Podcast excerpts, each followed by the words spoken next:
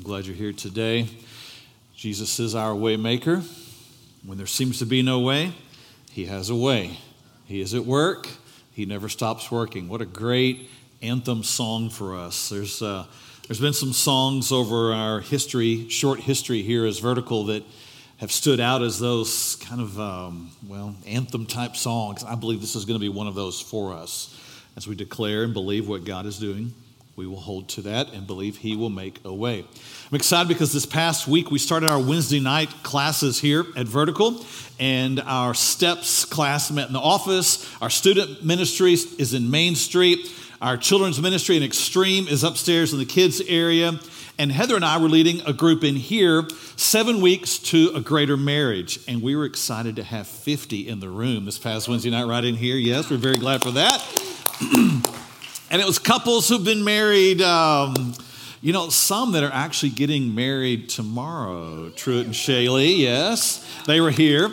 But there are some who've been married less than a year, Nick and Taylor. But there are some who've been married many, many, many years who were here as well. There were some who couldn't come as a couple, so one of the other came in the of the group of their couple and were here as well. So no matter where you are in the spectrum of your marriage, I'm sure you want a greater marriage. So I invite you to come this Wednesday night. If you missed the first week, that's okay. You can still join us this Wednesday night. I'll give you a, a heads up hint of what's coming. So here it is. Guys, seven things your wife really wants from you, but she may not have ever told you. Mm, how about that? Ladies, seven things your husband really wants from you, but he may not have ever told you. Come this Wednesday night. You find out the answer to both of those. Fair enough? Cool. All right. I can tell you're excited. Good. was it nervous? Is that what it was? Excited or nervous? Uncertain? I don't know what it was. Whatever. Come this Wednesday night and find out the answer to all of those. Man, um, aren't you glad that God makes a way? Aren't you glad that in those moments when there wasn't a way, He showed up and made a way?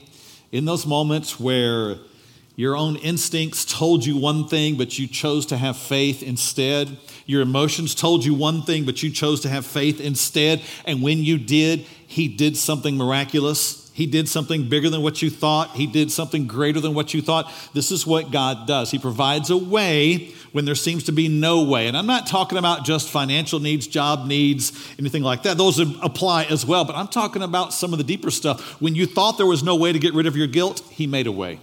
When you thought there was no way to get past the place where you're just in turmoil and conflict inside all the time, He made a way. When you thought there'd be no way to bring some emotional stability to who you are, He made a way. When you thought there'd be no way to end the racing thoughts, He makes a way because this is what He does. For those who will put Him first, first things first, He will always make a way. For those who will believe Him and trust Him, He will always make a way, and usually that way is miraculous. And this is what our series is about. This is what our message is today. God will make a way. Turn your Bible to Second Chronicles 20, Old Testament. Great story today about how God works in the lives of his people and how God is at work in you. I can tell you this already. If you are a believer in Jesus Christ, God has done a work in your life already. He has done something great in you. You have a story or stories about what He has done. He has set you free. He has set you up. He has seated you with Him. He's done incredible things in your life. And here's the deal you experienced that when you believed Him by faith. The beauty of God is He doesn't just stop with that one experience. He wants to show you so much more of who He is. He wants you to grow in your faith. He wants you to trust Him more because that's when you get to experience more of Him. So, He's wise enough, great enough, that He will arrange situations in our lives that put us in a place to need Him and trust Him. He's, he's good like that. He really is good. He, he knows how to arrange life your life in just the right way for you to cry out, believe Him, and then trust Him. In other words, there's nothing in your life that is coincidence, random, by chance, or controlled by anyone else or controlled by you. It's by Him. If He brought it, He's got a purpose for it. He's wanting to take you somewhere. He's wanting to lead you somewhere. And that thing that you think has come into your life that is difficult, overwhelming, and even impossible, that thing that you think is an indicator that He may have left you, may have drifted far away from you, is not that at all. That thing that's come into your life that is a challenge, a struggle, even impossible to you, is exactly what you need to see Him in a way you never have before. He's that good. And when you put first things first, oh, you'll find Him to be that good. First things first. Second Chronicles chapter 20 today is a story about a man named Jehoshaphat. Yeah. If you had that name, you might you might be a little nervous the fact that he ended with fat. That just doesn't sound good, right? Jehoshaphat. And there's really no way to say it without just that being a part of it. So Jehoshaphat is his name. It didn't mean the same back then as it does to us today. It wasn't so offensive. It was a good thing. And this man, he's the leader. He's the leader of the people of Judah. And he has really accomplished some amazing things in his time as leader. He has brought a revival really to the land. He came in, cleaned some things up. He took out what was the idol worship in the land. He removed all the, the places where they worship false gods. He removed all the cult prostitution that was going on. He removed all the false gods in the land, and he sent prophets and priests into the land to have them declare God's word. And there begins to be a change. And all of a sudden, there's a heart for God returning to the people, and there's a prosperity that comes to the people. The nation begins to be set free. Good leader leads to good people in a group it's true in a marriage, it's true in a church, true in a community, true in a nation. The leader determines the direction. What goes first determines the rest. It's a principle we've looked at in this series so far. First things first. And God's been good to Jehoshaphat. He's been real good to him. And you might think, wow, he's been so good to him, we'll just sit back and watch what happens the rest of his life. No, you see, God is faithful. If he was good to you once, He'll be good to you again, and He'll arrange a situation to put you in where you're going to need to trust Him, and He'll show Himself strong. Second Chronicles chapter 20, in case I haven't said that already several times. It's where we are today, we start in verse 1. It says, Happen, It happened after this that the people of Moab, with the people of Ammon, with others, them besides the Ammonites, came to battle against, against Jehoshaphat.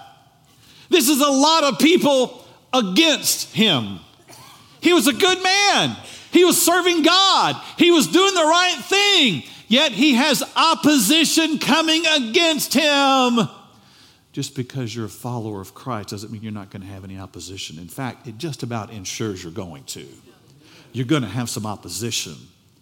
Just because you're believing by faith doesn't mean you're not going to have some opposition because God is faithful to use opposition for his glory and our good. And Jehoshaphat's got it bad. I mean, he's, he's fat with troubles here. He's Jehoshaphat with troubles here. He's got, wow, a lot of moaning. It sounds like my kids when I tell a joke. He's got opposition coming against him, and it's not just one person, it's not just two people, it's not just a few friends. These are entire people groups, these are military strategists these are people set on his destruction, and they're coming after him. And in his struggle, he's about to learn a powerful lesson. He's about to go through an experience. Jehoshaphat's a man who has learned to put first things first, and we'll see if he does it in this situation. What God does with Jehoshaphat, he does with us. He's looking for us to put first things first. Verse 2 Then came, I'm sorry, then some came and told Jehoshaphat, saying, A great multitude is coming against you from beyond the sea, from Syria, and they are in Hazazon Tamar. Now, I'm not sure if this is the best group of friends to have around you or not. It says, Some came and to hold Jehoshaphat, saying, A great multitude is coming after you. They're coming to you. Doesn't say they're willing to help. Doesn't say they wanted to assist him, protect him, or anything. They just come and tell him, Hey, you got trouble coming. Thanks, friends. Thanks for the good word. You got enemies coming after you. They're coming to you, Jehoshaphat. They're coming against you. The pressure's on. Do you realize the significance of what's coming against you, Jehoshaphat? Friends, come and tell him all that's about to happen. Now, have you ever been in a moment like that before? Where it's not just one person who's coming against you, it's not just one group, one scenario. It's like multiple scenarios. It's kind of the when it rains, it pours moment. They start coming, they all start coming. And that's the situation here. He's got opposition coming against him. Maybe you've had this before. I'm not talking necessarily about just your boss who you feel like is after you. I'm not talking to you about just your coworkers who you feel like are after you. I'm not talking about someone who you thought was a friend who's come after you. I'm not just talking about that family member that feels like it's at odds with you. I'm not talking about just disease that's come maybe against you. I'm not talking about a financial situation that may be coming against you. Those all may come against you, and they feel like a lot of enemies coming against you at once too. That can happen. And boy, when they all come at once, it can be tough. But God is faithful. So, if I'm not talking about those things, what am I talking about? It could be that the attackers that you're facing today are not those. It's not a boss, it's not a friend, it's not a family member, it's not a financial situation, it's not a disease. It might be something much more internal. You see, there are some other enemies, some other attackers who love to come against us today. Maybe it's depression. Maybe it's fear. Maybe it's anxiety. Maybe it's panic attacks. Maybe it's racing thoughts. Maybe it's overwhelming temptation. Maybe it's some stubbornness that's built up in your heart. Maybe it's arrogance. Maybe it's jealousy. Maybe it's envy. Maybe it's doubt. Maybe it's skepticism. Maybe it's laziness. Maybe it's something else like that. Nonetheless, it's pressing in. You feel it. You feel it throughout your day. You feel it in those moments when it just all of a sudden gets kind of quiet and your, your thoughts are all of a sudden just there, you and them, and they start racing, they start coming against you. Maybe you're under some kind of spiritual attack today. Maybe you're under the pressure, under the gun. Whatever it is, here's a guy who can relate, Jehoshaphat. He knows what it's like to have multitudes against him. We can identify. The story goes on, it tells us what happened. Verse 3 And Jehoshaphat feared. I get it. Man, you hear these are all coming against you? You look at your resources, you look at your situation, you look how much you've got, how much they've got. You look at your size, you look at their size, you look at the setting, you look at the circumstances, and you think, oh, we, ah, what's with them is more than what's with me. And Jehoshaphat, says he feared but he did the right thing, as it says, and set himself to seek the Lord. Boy, so wise. Jehoshaphat had learned a very valuable lesson up to this point already. It was the lesson of first things first. If I'm going to have some thoughts, I'm going to let the first part of those thoughts be in seeking God. If I'm going to have some emotions that are welling up within me, I'm going to let the first part of those emotions be God's if I'm going to have a first of anything in my life, a first response, a first plan, a first perspective, first, I give those to God and I let Him drive the first because what's in the first determines what happens with the rest. And Jehoshaphat says, Look, if fear's coming against me, I'm going to seek the Lord. But because he's a leader, he knew it's more than that. It says he proclaimed a fast throughout all Judah. Hmm, smart man wise man. We're all going to pray. We're all going to fast. This affects all of us. We're going to seek God together. We're going to limit what we physically take in so that we can spiritually take in something greater. I'm going to limit my feeling based side of my life, and I'm going to enhance the spiritual side of my life. I'm going to defer to what God says first, and we're going to seek Him together. Verse 4 and 5 tell us, and I'm going to summarize some verses here for the sake of our story and time. Verse 4 and 5 tell us that he went into the house of the Lord and he began to seek him and the people as well. Verses 6 through 11 record for us a beautiful prayer that Jehoshaphat prays. I'd encourage you to go back and read that at some point. I'll summarize for you. Here's what Jehoshaphat said in his prayer God, you are over all. You are the maker of all. You are greater than the kingdoms around us. You are greater than us. You've given us promises and you've kept us safe. When we trusted you, you showed yourself strong. So, God, this, these groups that have risen up against us, you are more mighty than them. You are greater than them. So we trust you. Way to go. Jehoshaphat. Great prayer for a leader. Great prayer of what to do in the moment when you don't know what to do. I love the fact in verse 12, he ends the prayer with this. He says, Oh, our God, will you not judge them? For we have no power against this great multitude that is coming against us, nor do we know what to do, but our eyes are upon you. God, I don't know what to do. I don't know what to say. I don't know what to plan. I don't know where to go. I don't know even know what to do next. This news of what's coming against me is bigger than what I can even know what to do with. So, God, all I know is that my eyes are on you. Mm, that's first things first. I could look out at the enemy coming against me, but I'm going to put my eyes on you. I could look at how much I have and find out that I don't have much, but my eyes are on you. I could look to see who makes sure who's with me in this deal, but my eyes are on you. I could look inside myself and see if I can figure this whole thing out, but he doesn't. He says, Our eyes are upon you. You get the first, and you will direct and guard our steps. Verse 13. Now, all Judah with their little ones, their wives, and their children stood before the Lord. Whew. I want to just pause right here a moment. We've taken in a, an epic story so far of opposition and the enemy. It's great. He's rushing in. Jehoshaphat's concerned. He seeks God. He calls for the whole land to fast and to pray, and they do. And there's this little verse tucked in here, verse 13. All of Judah, this nation, it says they're standing there before the Lord. They're all gathered together.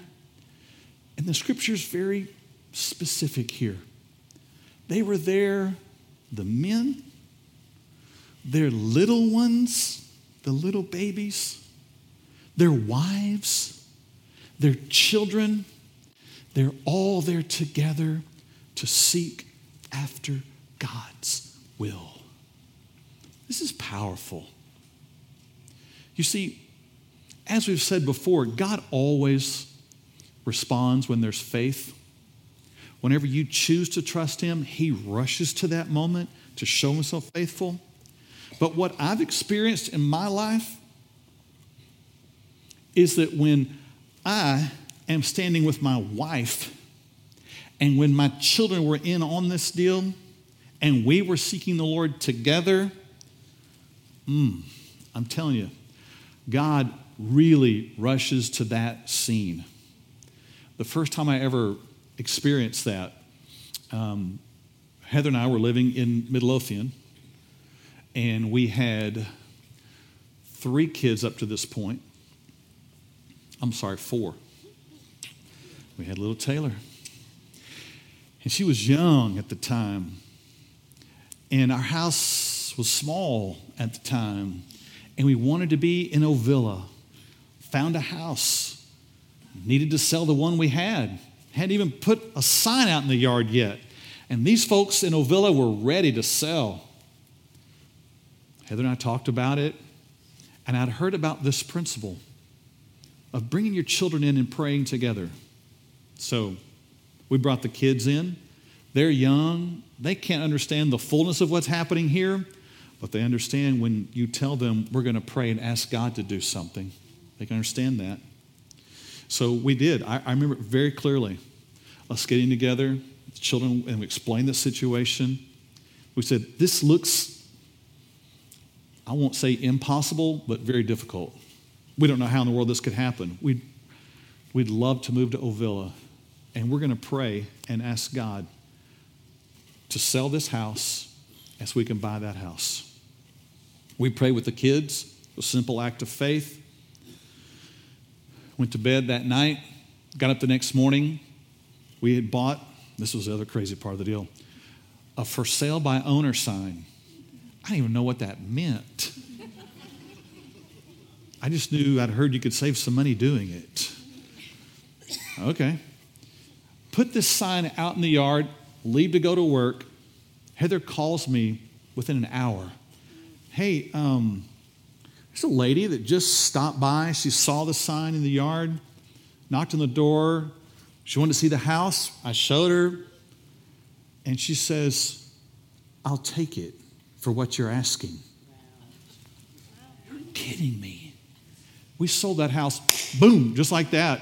And God made a way for to get this other house, and that's why we are here in Ovilla now. And I believe it was because we include our children in the mix.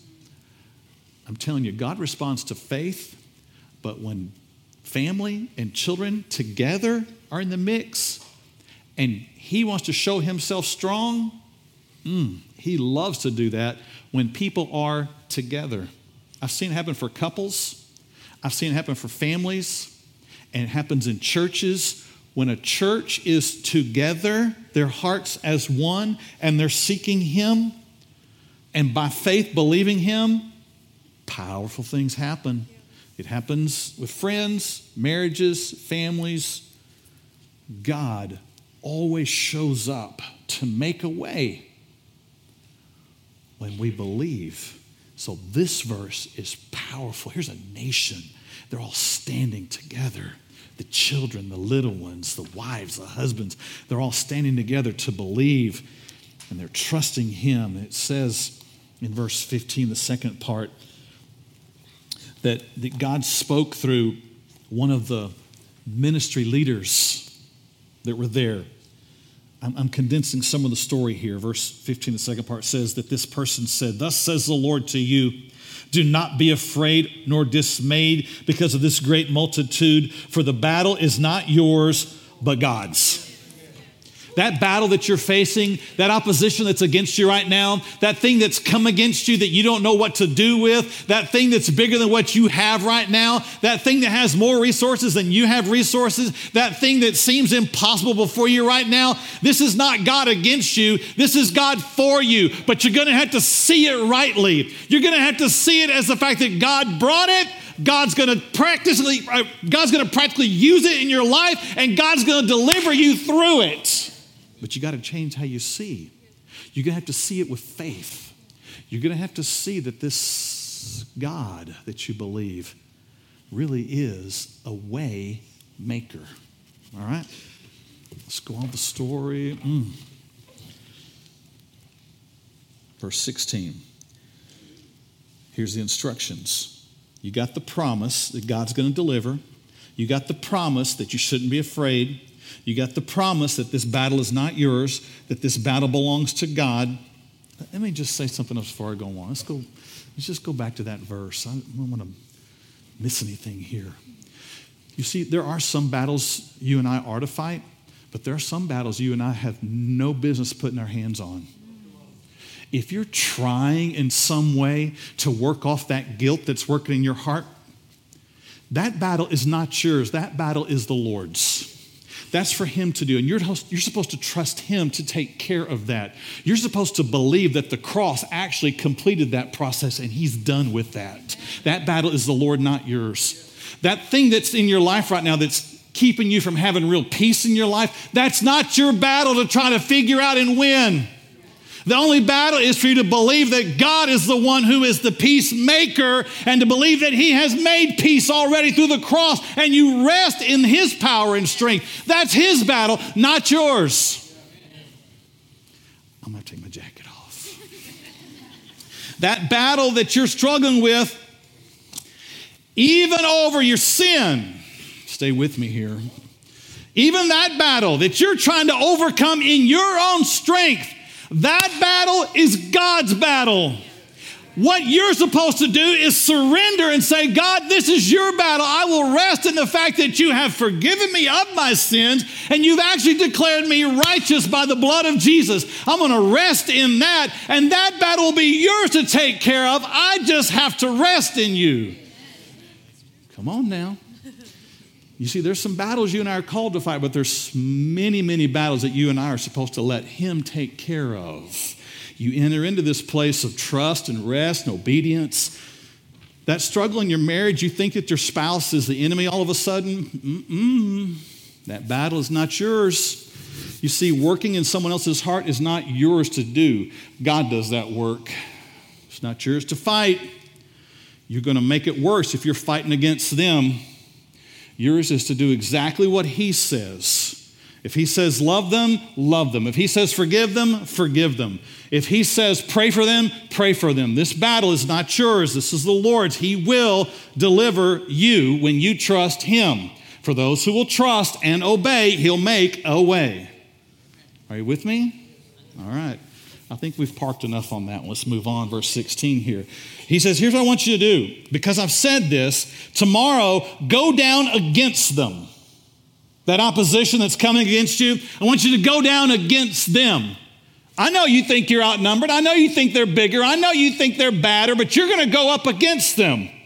They will surely come up by the ascent of Ziz, and you will find them at the end of the brook before the wilderness of Jeruel.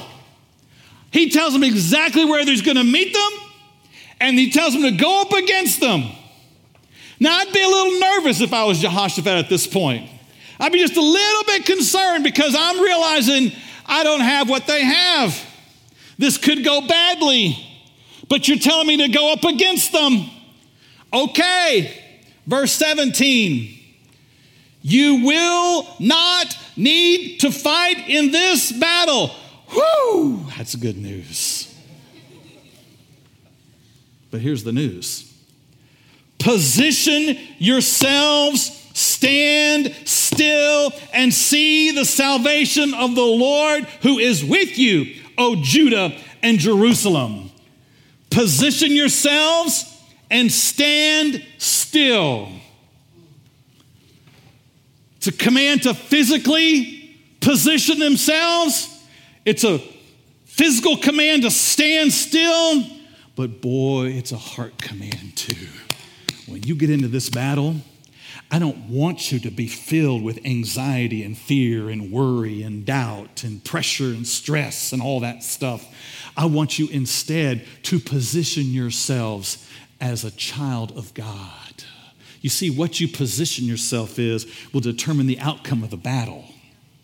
What you position yourself as will determine the outcome of the battle. If you position yourself as a loser, you're probably going to lose the battle. If you position yourself as weak, you're probably not going to have strength. If you position yourself in fear and anxiety, you're not going to see the victory. Position yourself as a child of God who's with you, who's for you, who's given you a promise, who's called you to stand, and you stand in that moment, and He will fight the battle. See Him deliver. This is going to be a complete move of faith. But like I told you, this is what God does. He always takes us into deeper places of faith. And he says to him, Do not fear or be dismayed. Tomorrow, go out against them, for the Lord is with you. Mm. Jehoshaphat, don't do what your emotions might be telling you. Don't do what your thoughts might be telling you. Don't do what your old instinct would have done. Put first things first.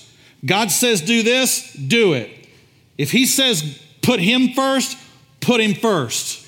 And this applies in our, all of our lives. In your relationship, when He says forgive first, you do that. If He says bless those who curse you, you do that. You don't do it because it makes sense to you, you do it because God said to do it. This is a move of faith.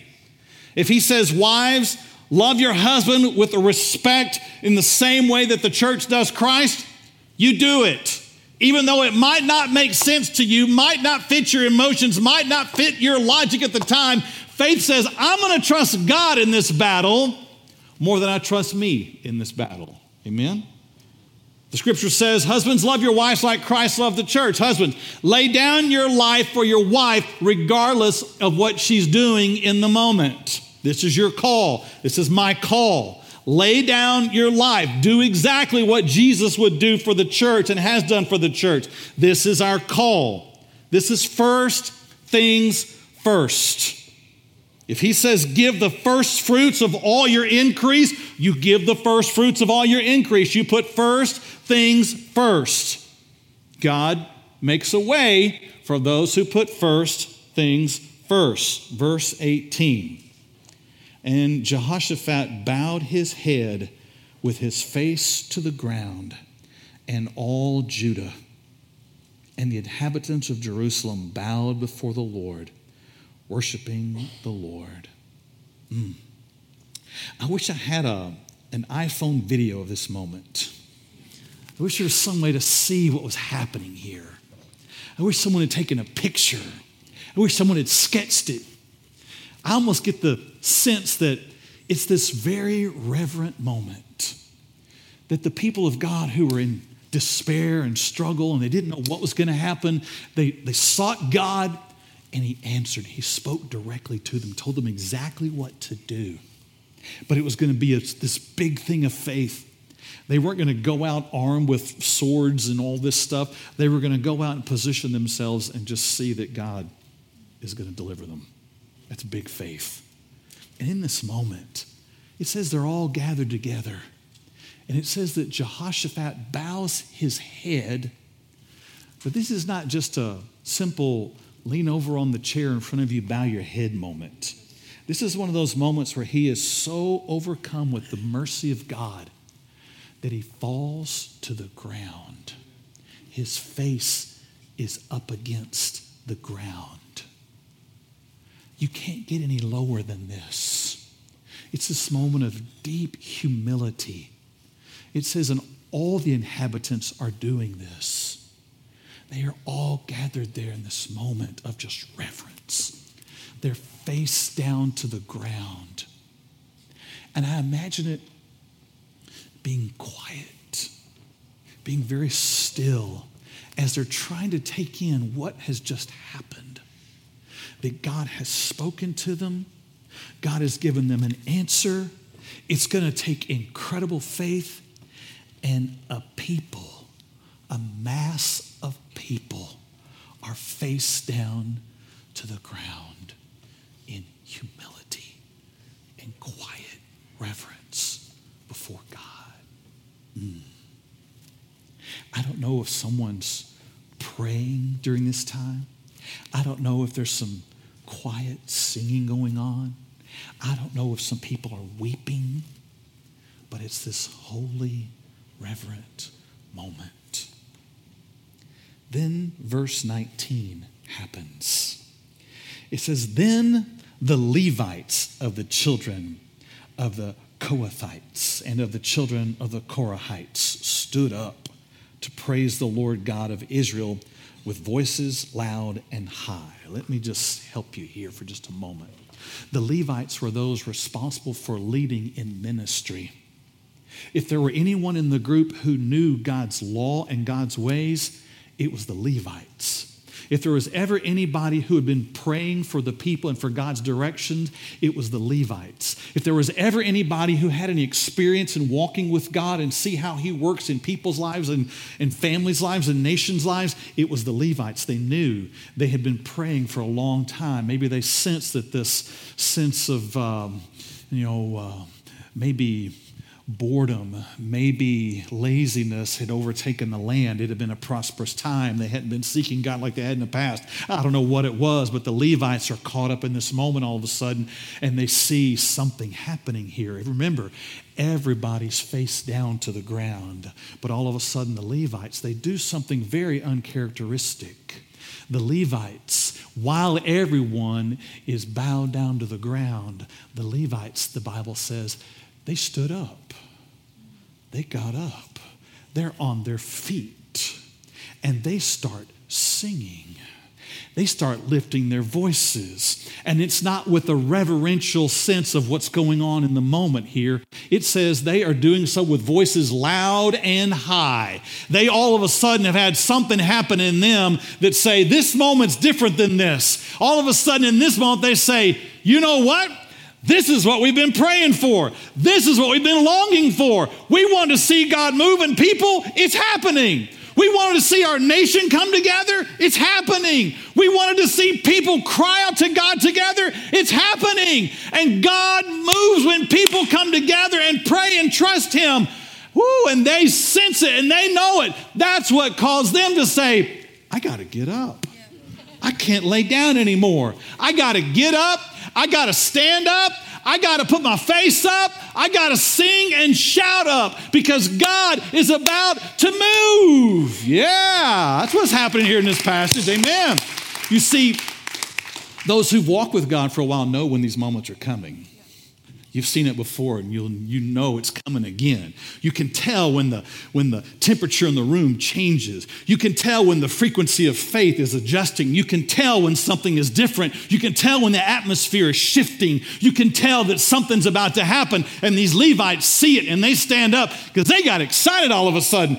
God is about to move. You need some people like that in your life. I hope you have some that when you when you got your face down to the ground in despair and you're crying out and you're praying and you're waiting and you're begging and you're wondering that someone comes along who's like a Levite to you and says, "Hey, it's time to stand up.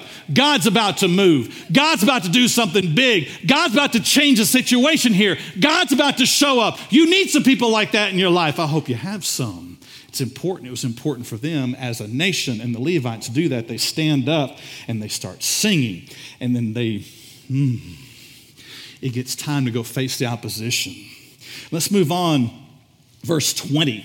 It says, So they rose early in the morning, first things first, and went out into the wilderness of Tekoa. And as they went out, Jehoshaphat stood and said, Hear me, O Judah, and you inhabitants of Jerusalem. Believe in the Lord your God, and you shall be established.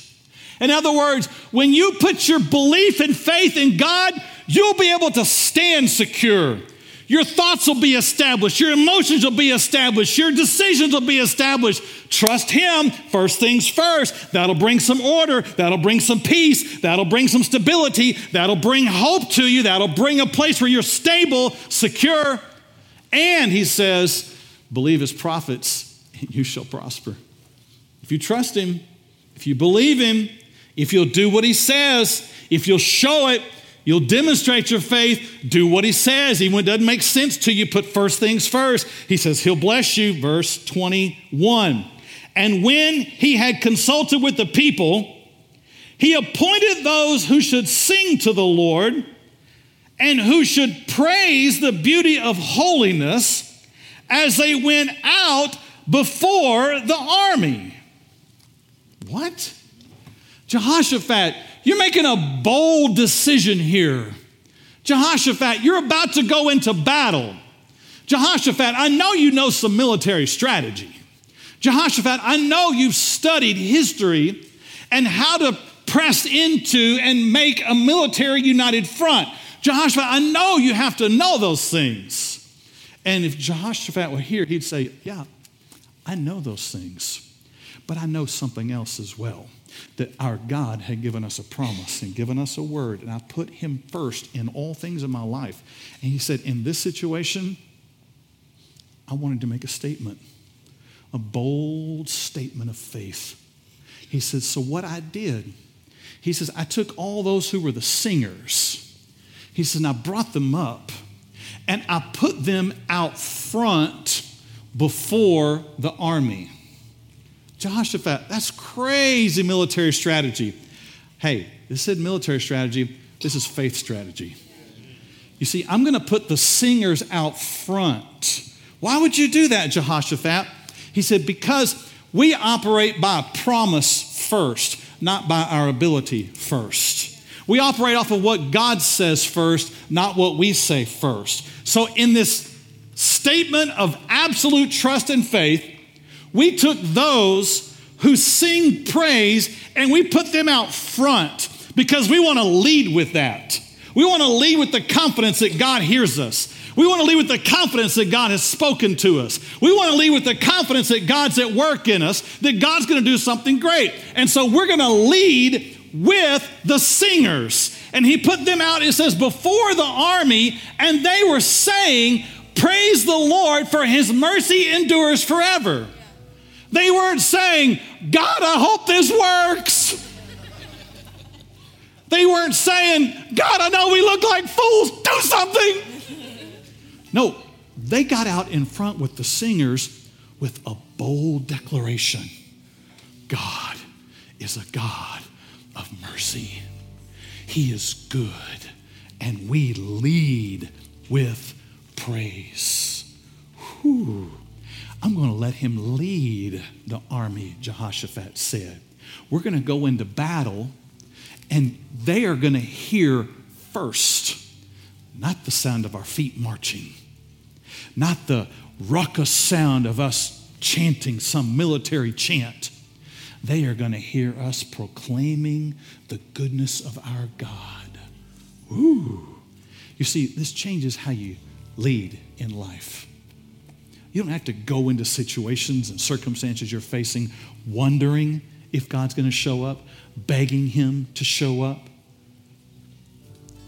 You don't have to go into those situations filled with anxiety and stress and pressure. You and I can walk into those situations with the absolute confidence that God is for us, God is with us. And if you're walking in obedience to His word, He will always make a way. But that's what He's looking for. Who will believe what I say? Who will trust me? Who will walk in the ways that I have established? Who will put first things first? The eyes of the Lord run to and fro throughout the whole earth, looking for those whose hearts are faithful to Him, who will put first things first. First things first in every area of life, because God wants to show up. God wants to show off on your behalf and do something majestic, powerful. Big promises mean big faith. Crazy commands lead to crazy faith. Michael Todd would say at his church in Oklahoma crazy faith. If you get a chance, look him up. Michael Todd, Crazy Faith, Oklahoma. Not right now, later this week. Okay? This is some crazy faith. They're putting the worshipers first, they're putting peace first. They're leading with God's presence, they're leading with faith. First things first. Jehoshaphat put first things first. Mm. I want you to see what happens in verse 22.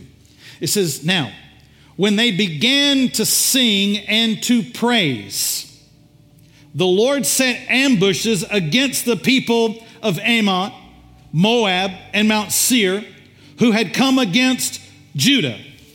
All those who had come against them, they heard the singing and the worship. And God does something powerful when they choose to put Him first and lead. All of a sudden, the opposition, who had all camped out, they heard the worship and it did something to them. It confused them, it confounded them, it made them scratch their heads, it made them do crazy things. And what it did, it caused them to all attack each other. They set ambushes against each other, and sure enough, the people of God, just like He had promised, stood still, positioned themselves. And in that moment, the scripture says, This is what happened next. They were defeated. Every opposition lost their hold that day. They were all defeated. Whatever came against them, they ended up just plundering one another because God always makes a way for those who will put Him first. So, I don't know what you're facing today. I don't know what has camped out against you. I don't know what is the wrestling point in your own heart and your mind. I don't know what forces have amassed themselves against you, but I will tell you this there is one who is greater than your opposition. There is one who loves you more than you know. There is one who has a way for you to walk. And he invites you to come and completely trust him. To stop all your self fighting of the struggles, to stop trying to do it on your own, to stop trying to solve it in your own strength, to stop trying to let your own emotions lead, your thoughts lead, your decisions lead, and let God lead in your life. No matter how crazy the instructions or commandment might be, that you'd say, I am going to put what God says first. I'm going to do it in my heart. I'm going to do it in my marriage. I'm going to do it with my children. I'm going to do it in my relationships. I'm going to do it with my resources. I'm going to do it with whatever He gives me because whatever I put, whenever I put Him first, He promises He'll always make a way. So, what's the need you've got today?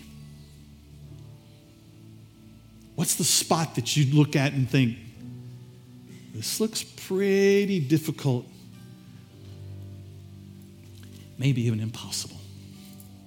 Would you be willing to put what God says first?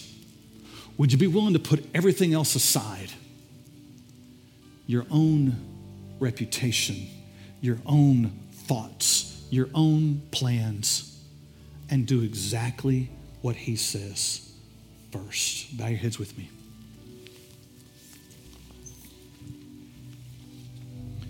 Father, today,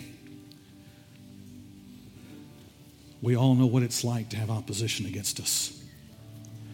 We all know what it's like when the thoughts are racing, when the attack is spiritual, when the emotions are out of control, when the circumstances are more than we can handle.